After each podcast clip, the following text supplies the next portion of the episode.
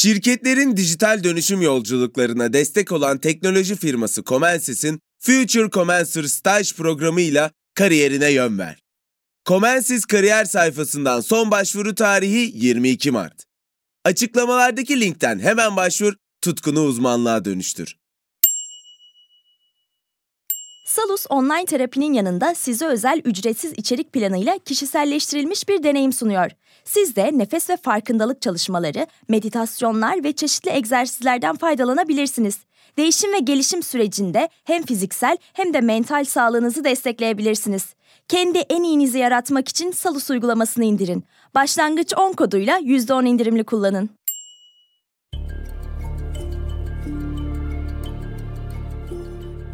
Merhaba, ben Ali Yağız Baltacı. Bilgisel'in bu bölümünde Hatay'ın Türkiye topraklarına katılma hikayesini mercek altına alacağız. Hazırsanız başlayalım.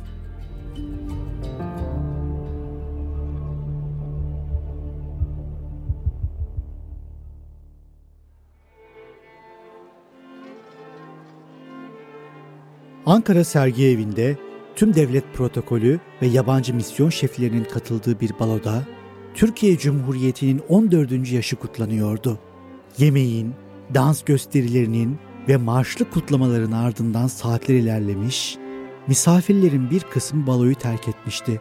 Gecenin ağırlığı salonun üstüne çökmüş ve ciddi mevzuların konuşulma zamanı gelmişti. Şeref Lojası'ndaysa Atatürk ile Fransa'nın Ankara Büyükelçisi Henry Ponsot sohbet ediyordu. Güzel geçen bir gecenin ardından konuk büyükelçiye karşı nezaketi elden bırakmadı ve sakince şu sözleri dile getirdi Atatürk. Sayın Büyükelçi, ben toprak büyütme meraklısı değilim. Barış bozma alışkanlığım yoktur. Ancak antlaşmaya dayanan hakkımızın isteyicisiyim. Onu almasam edemem. Büyük Meclis'in kürsüsünden milletime söz verdim. Hatay'ı alacağım. Milletim benim dediğime inanır. Sözümü yerine getiremezsem onların huzuruna çıkamam. Yerimde kalamam. Tüm soğukkanlılığıyla Atatürk'ü dinleyen Henry Ponsot, bir süre sonra müsaade isteyip balodan ayrılmaya yeltendi. Vedalaşırken Atatürk, Büyükelçinin elini bırakmadı ve ikili arasında şöyle bir diyalog gerçekleşti. Monsieur Ponsot, buyursunlar ekselansları. Konuyu ciddiye almanızda fayda var. Hatay benim şahsi meselemdir. Atatürk'ün Biricik başkentinde kutladığı son Cumhuriyet Bayramı, yaşamında vereceği son savaşında miladı olmuştu. Günümüzde Türkiye'nin seksen bir ilinden biri olan Hatay, yeni Cumhuriyet'in ilk yıllarında sınırlarımız içinde yer almıyordu. üç bin yıllık bir medeniyete, onlarca farklı etnik kimlik ve inancı ev sahipliği yapan bu güzide şehir, Fransa tarafından işgal edilen Suriye'nin bir parçasıydı. Ancak bölge özel bir statüye sahipti. Türkiye ile Fransa arasında bin dokuz yüz yirmi birde imzalanan Ankara Antlaşması'na göre Hatay, Suriye sınırlarında kalacaktı. Ancak şehrin barındırdığı Türk nüfusundan dolayı özel bir idareye sahip olunmasına karar verilmişti. İskenderun Sancağı adıyla Suriye Fransası içinde özerk bir statüye sahip olan bölgede Türkçe konuşuluyor, Türk lirası ile alışveriş yapılıyordu. bin dokuz yüz otuz altıya gelindiğinde Avrupa'da yeni bir savaşın ayak sesleri duyulmaya başlandı. Nazi Almanya'sının Führeri Adolf Hitler her geçen gün daha tehditkar konuşuyor, tüm Avrupa'yı için tehlike çanlarını çalıyordu. Tam da o günlerde Fransa, kendi iç güvenliğini odaklanabilmek adına hakimiyeti altında bulunan Suriye'ye bağımsızlık tanıma kararı aldı. O andan itibaren herkesin aklında aynı soru işareti oluşmuştu. Fransa'nın Suriye'den ayrılmasının ardından İskenderun Sancağı'na ne olacaktı? Bağımsız Suriye'nin mi yoksa demografik ve kültürel olarak yakın olduğu Türkiye'nin mi topraklarına katılacaktı? Fransa bu soruya çabucak bir yanıt verdi ve bölgeden çekilirken İskenderun Sancağı'nı Suriyeli Arap yetkililere teslim ettiğini açıkladı. Bu karar yaklaşık üç sene sürecek karmaşık ve gerilimli bir döneminde ilk kıvılcımını parlatan hamle olmuştu. Türkiye, dokuz Ekim bin dokuz yüz otuz altıda Fransa'ya resmi bir nota gönderdi. Notada ifade edilenler şöyle özetlenebilirdi. Dost Fransa ile imzaladığımız Ankara Antlaşması, Fransa'nın Suriye'deki hakimiyeti üzerine temellenmektedir. Şayet Fransa Suriye'ye bağımsızlık veriyorsa özel bir statüye sahip olan İskenderun Sancağı'na da bağımsızlık vermelidir. Bu notanın ardından Atatürk bir Kasım bin dokuz yüz otuz altıda Türkiye Büyük Millet Meclisi'nin açılışında daha net ifadelerle konuştu. İskenderun ve çevresinin mukadderatı milletimiz için çok önemlidir. Bunun üzerinde ciddiyet ve kesinlikle durmaya mecburuz. Daima kendisiyle dostluğa çok ehemmiyet verdiğimiz Fransa ile aramızdaki tek ve büyük mesele budur. Türkiye'nin ısrarı Milletler Cemiyeti'ni de harekete geçirdi. Cenevre'de toplanan cemiyet, Fransa'nın Suriye'den ayrılmasının ardından İskenderun Sancağı'nın da bağımsız bir statüye kavuşması gerektiğini ifade ediyordu. Türkiye'nin tutumu uluslararası arenada ilk sonucunu vermişti. bin dokuz yüz otuz altıya ait Fransa belgelerine İskenderun Sancağı'nın demografik yapısı şu şekilde not düşülmüştü. Takribi iki yüz yirmi bin civarı gözüken toplam nüfusun yaklaşık seksen altı bini yani yüzde otuz dokuzluk kısmı Türklerden oluşuyordu. Nüfusun yüzde yirmi sekizini Arap Alevileri, yüzde on birini Ermeniler, yüzde onunu Sünni Araplar, yüzde sekizini Hristiyan azınlıklar ve yüzde dörtlük kısmını da Çerkezler, Kürtler ve Yahudiler oluşturuyordu. Kısacası İskenderun Sancağı son derece kozmopolit bir bölgeydi. Milletler Cemiyeti'nin kararına göre hangi ülkeye katılacaklarını da İskenderun halkı seçecekti. Ancak Türkiye'nin beklemeye niyeti yoktu. Atatürk de bu süreçte adeta gençlik yıllarına geri dönmüştü. Başbakan İnönü'nün fazla itidalli olduğunu düşünüyor, hükümetin bu konuda yeteri kadar kararlı davranmadığını savunuyordu. Başbakan İsmet İnönü ise Atatürk'ün fevriliğinden yakınıyor, Fransızlarla savaşmaktan endişe duyuyordu. Hükümet ile Atatürk arasında bir fikir ayrılığı baş gösteriyordu. Tam da bu günlerde Atatürk, Kılıç Ali Paşa'ya şunları söyledi. Cumhurbaşkanlığından istifa edip İskenderun dağlarında çete reisliği yapacağım. Milis güçlerle birlikte İskenderun'un yerli halkını ayaklandırıp bu işi kökünden halledeceğim. Bu ifadeler Atatürk'ün Hatay üzerinde yaşadığı heyecanı ele veriyordu. Elbette koskoca bir devletin Cumhurbaşkanı'nın orduyu bırakıp çete reisliği yapması uygulanma ihtimali çok düşük bir plandı. Ancak vücudunu için için kemiren bir karaciğer hastalığıyla cebelleşen Atatürk, bu meselede hastalığını adeta unutmuştu. Henüz taze bir subayken Libya çöllerinde İtalya'ya karşı gerilla savaşı verdiği günleri anımsamış, sahiplendiği Hatay meselesiyle tüm tarihi kişiliğini masanın üstüne koymuştu. Hatay, başkumandanın son savaşı olacaktı. Şimdi bu noktada bölümümüze kısa bir ara vermemiz gerekiyor. Geri döndüğümüzde Hatay sorununun nasıl sonlandığını ele alacağız. Alanında lider teknoloji şirketi Comensis, mühendislik, tasarım, ürün geliştirme, test mühendisliği ve bulut gibi alanlarda staj yapmak üzere üçüncü ve dördüncü sınıf öğrencilerini arıyor.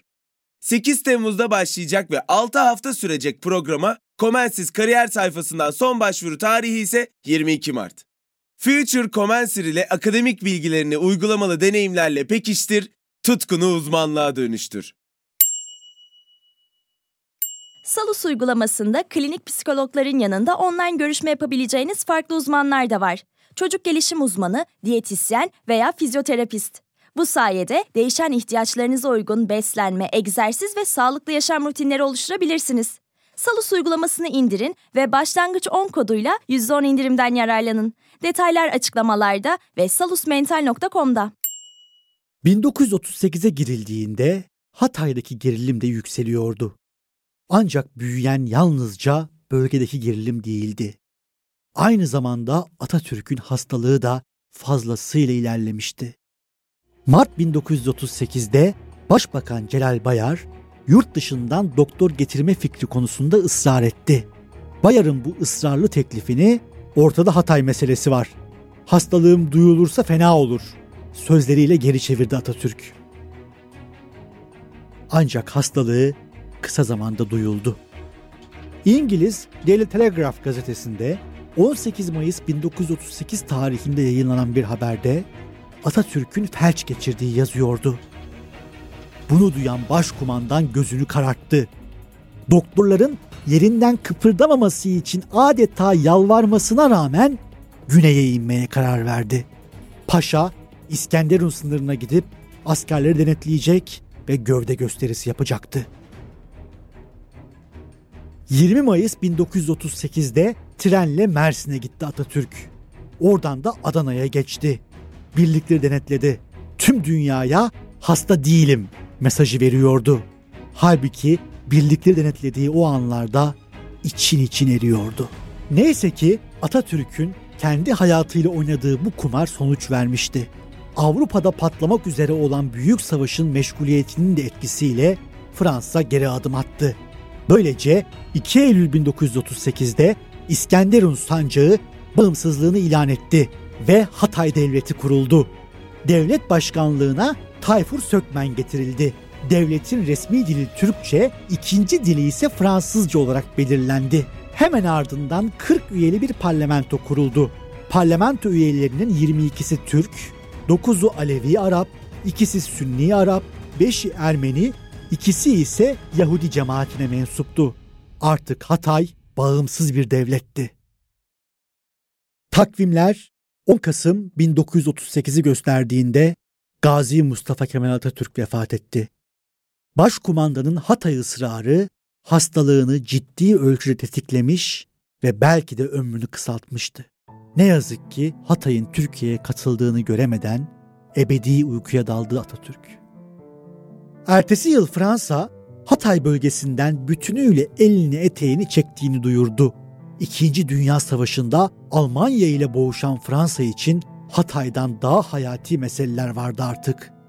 Üstüne üstlük Dünya Savaşı boyunca Türkiye'nin dostluğuna da ihtiyaçları olacaktı. Bu gelişmenin üzerine yirmi üç Haziran bin dokuz yüz otuz dokuzda Türkiye ve Fransa arasında yeni bir antlaşma daha imzalandı. Bu anlaşma ile Fransa, İskenderun Sancağı'nın Türkiye'ye katılmasına karşı bir tavır ortaya koymayacağının sözünü verdi. Artık ortadaki tek engel de kalkmıştı. Fransa ile yapılan anlaşmadan sadece altı gün sonra Hatay Devleti Meclisi olağanüstü toplandı. Devletin kendisini feshetmesi ve Türkiye'ye katılması kararı verildi. Hemen ertesi gün Türk Silahlı Kuvvetleri büyük bir coşkuyla şehre giriş yaptı. yedi Temmuz'daysa Hatay vilayeti kuruldu ve üç yıl süren bu sorun nihayete ermiş oldu. Ancak bu katılımın ardından Suriye Arap basını çok sert bir dille Türkiye, Fransa ve İngiltere'ye yüklenmeye başladı. Onlara göre Fransa, Türkiye'ye ihtiyacı olduğu için bu katılıma göz yummuş, Suriye yerine Türkiye'yi tercih etmişti. İngiltere'yi ise Milletler Cemiyeti'nde ses çıkarmadıkları için eleştiriyorlardı. Bir süre sonra Suriye Arap Meclisi, İskenderun Sancağı'nın kendi topraklarının bir parçası olduğunu ve bu bölgenin Türkiye'ye bırakılmasını hiçbir zaman kabul etmeyeceklerini ilan etti. Suriye hiçbir zaman Hatay'ı geri almak için askeri bir harekat yürütmedi. Ancak uzun yıllar boyunca ders kitaplarında Hatay'ı Suriye sınırlarında göstermeye devam ettiler. Hatay halkı ise tüm asli unsurlarıyla Türkiye Cumhuriyeti'nin yurttaşı oldu. Türk, Kürt, Arap, Ermeni, Çerkes, Hristiyan, Yahudi, Sünni ya da Alevi fark etmeksizin eşsiz bir medeniyetler sofrası kuruldu bu şehirde. Atatürk'ün son savaşı ve emaneti seksen dört yıldır Türkiye'nin bir parçası. altı Şubat iki bin yirmi üç Pazartesi günü gerçekleşen depremlerde Kahramanmaraş ve Adıyaman ile birlikte en büyük yıkımın yaşandığı iller arasında yer alıyor Hatay. Türkiye'ye katılma kararının alındığı meclis binası dahil olmak üzere şehrin yüzlerce yıllık yapıları yerle bir oldu ne yazık ki. Fakat bundan daha üzücü olan hayatını kaybeden binlerce Hataylı vatandaşımızın acısı ve geride kalan kederli anneler, babalar, kardeşler ve evlatların yaşamak zorunda bırakıldığı koşullar oldu. Hepimizin zihninde ise enkaz altındaki Hatay sokaklarına yazılan o duvar yazısı kazınmış durumda. Umudunu kaybetme, geri döneceğiz Hatay. Bizler de bu temenniyi paylaşıyor, deprem felaketinde yaşamını yitiren tüm vatandaşlarımızı saygıyla anıyoruz. Tüm çeşitlilikleri, kültürü ve güzellikleriyle Hatay'ın yeniden ayağa kalkacağına gönülden inanıyoruz. Birbirimize çare olacağımızı her gün kendimizi hatırlatıyoruz. Zira artık Hatay hepimizin şahsi meselesidir. Future Comenser staj programı ile kariyerine yön ver. Comensis, altı haftalık staj programı için üçüncü ve dördüncü sınıf mühendislik öğrencilerini arıyor. Comensis kariyer sayfasından son başvuru tarihi yirmi iki Mart. Açıklamalardaki linkten hemen başvur, tutkunu uzmanlığa dönüştür. Salus yetkin psikologları ile terapiyi her yerden ulaşılabilir kılmaya devam ediyor. Yaşam tarzı değişiklikleri, adaptasyon sorunları, yalnızlıkla başa çıkma gibi konularda online terapi desteği için Salus uygulamasını indirin. Başlangıç on koduyla yüzde on indirimli kullanın.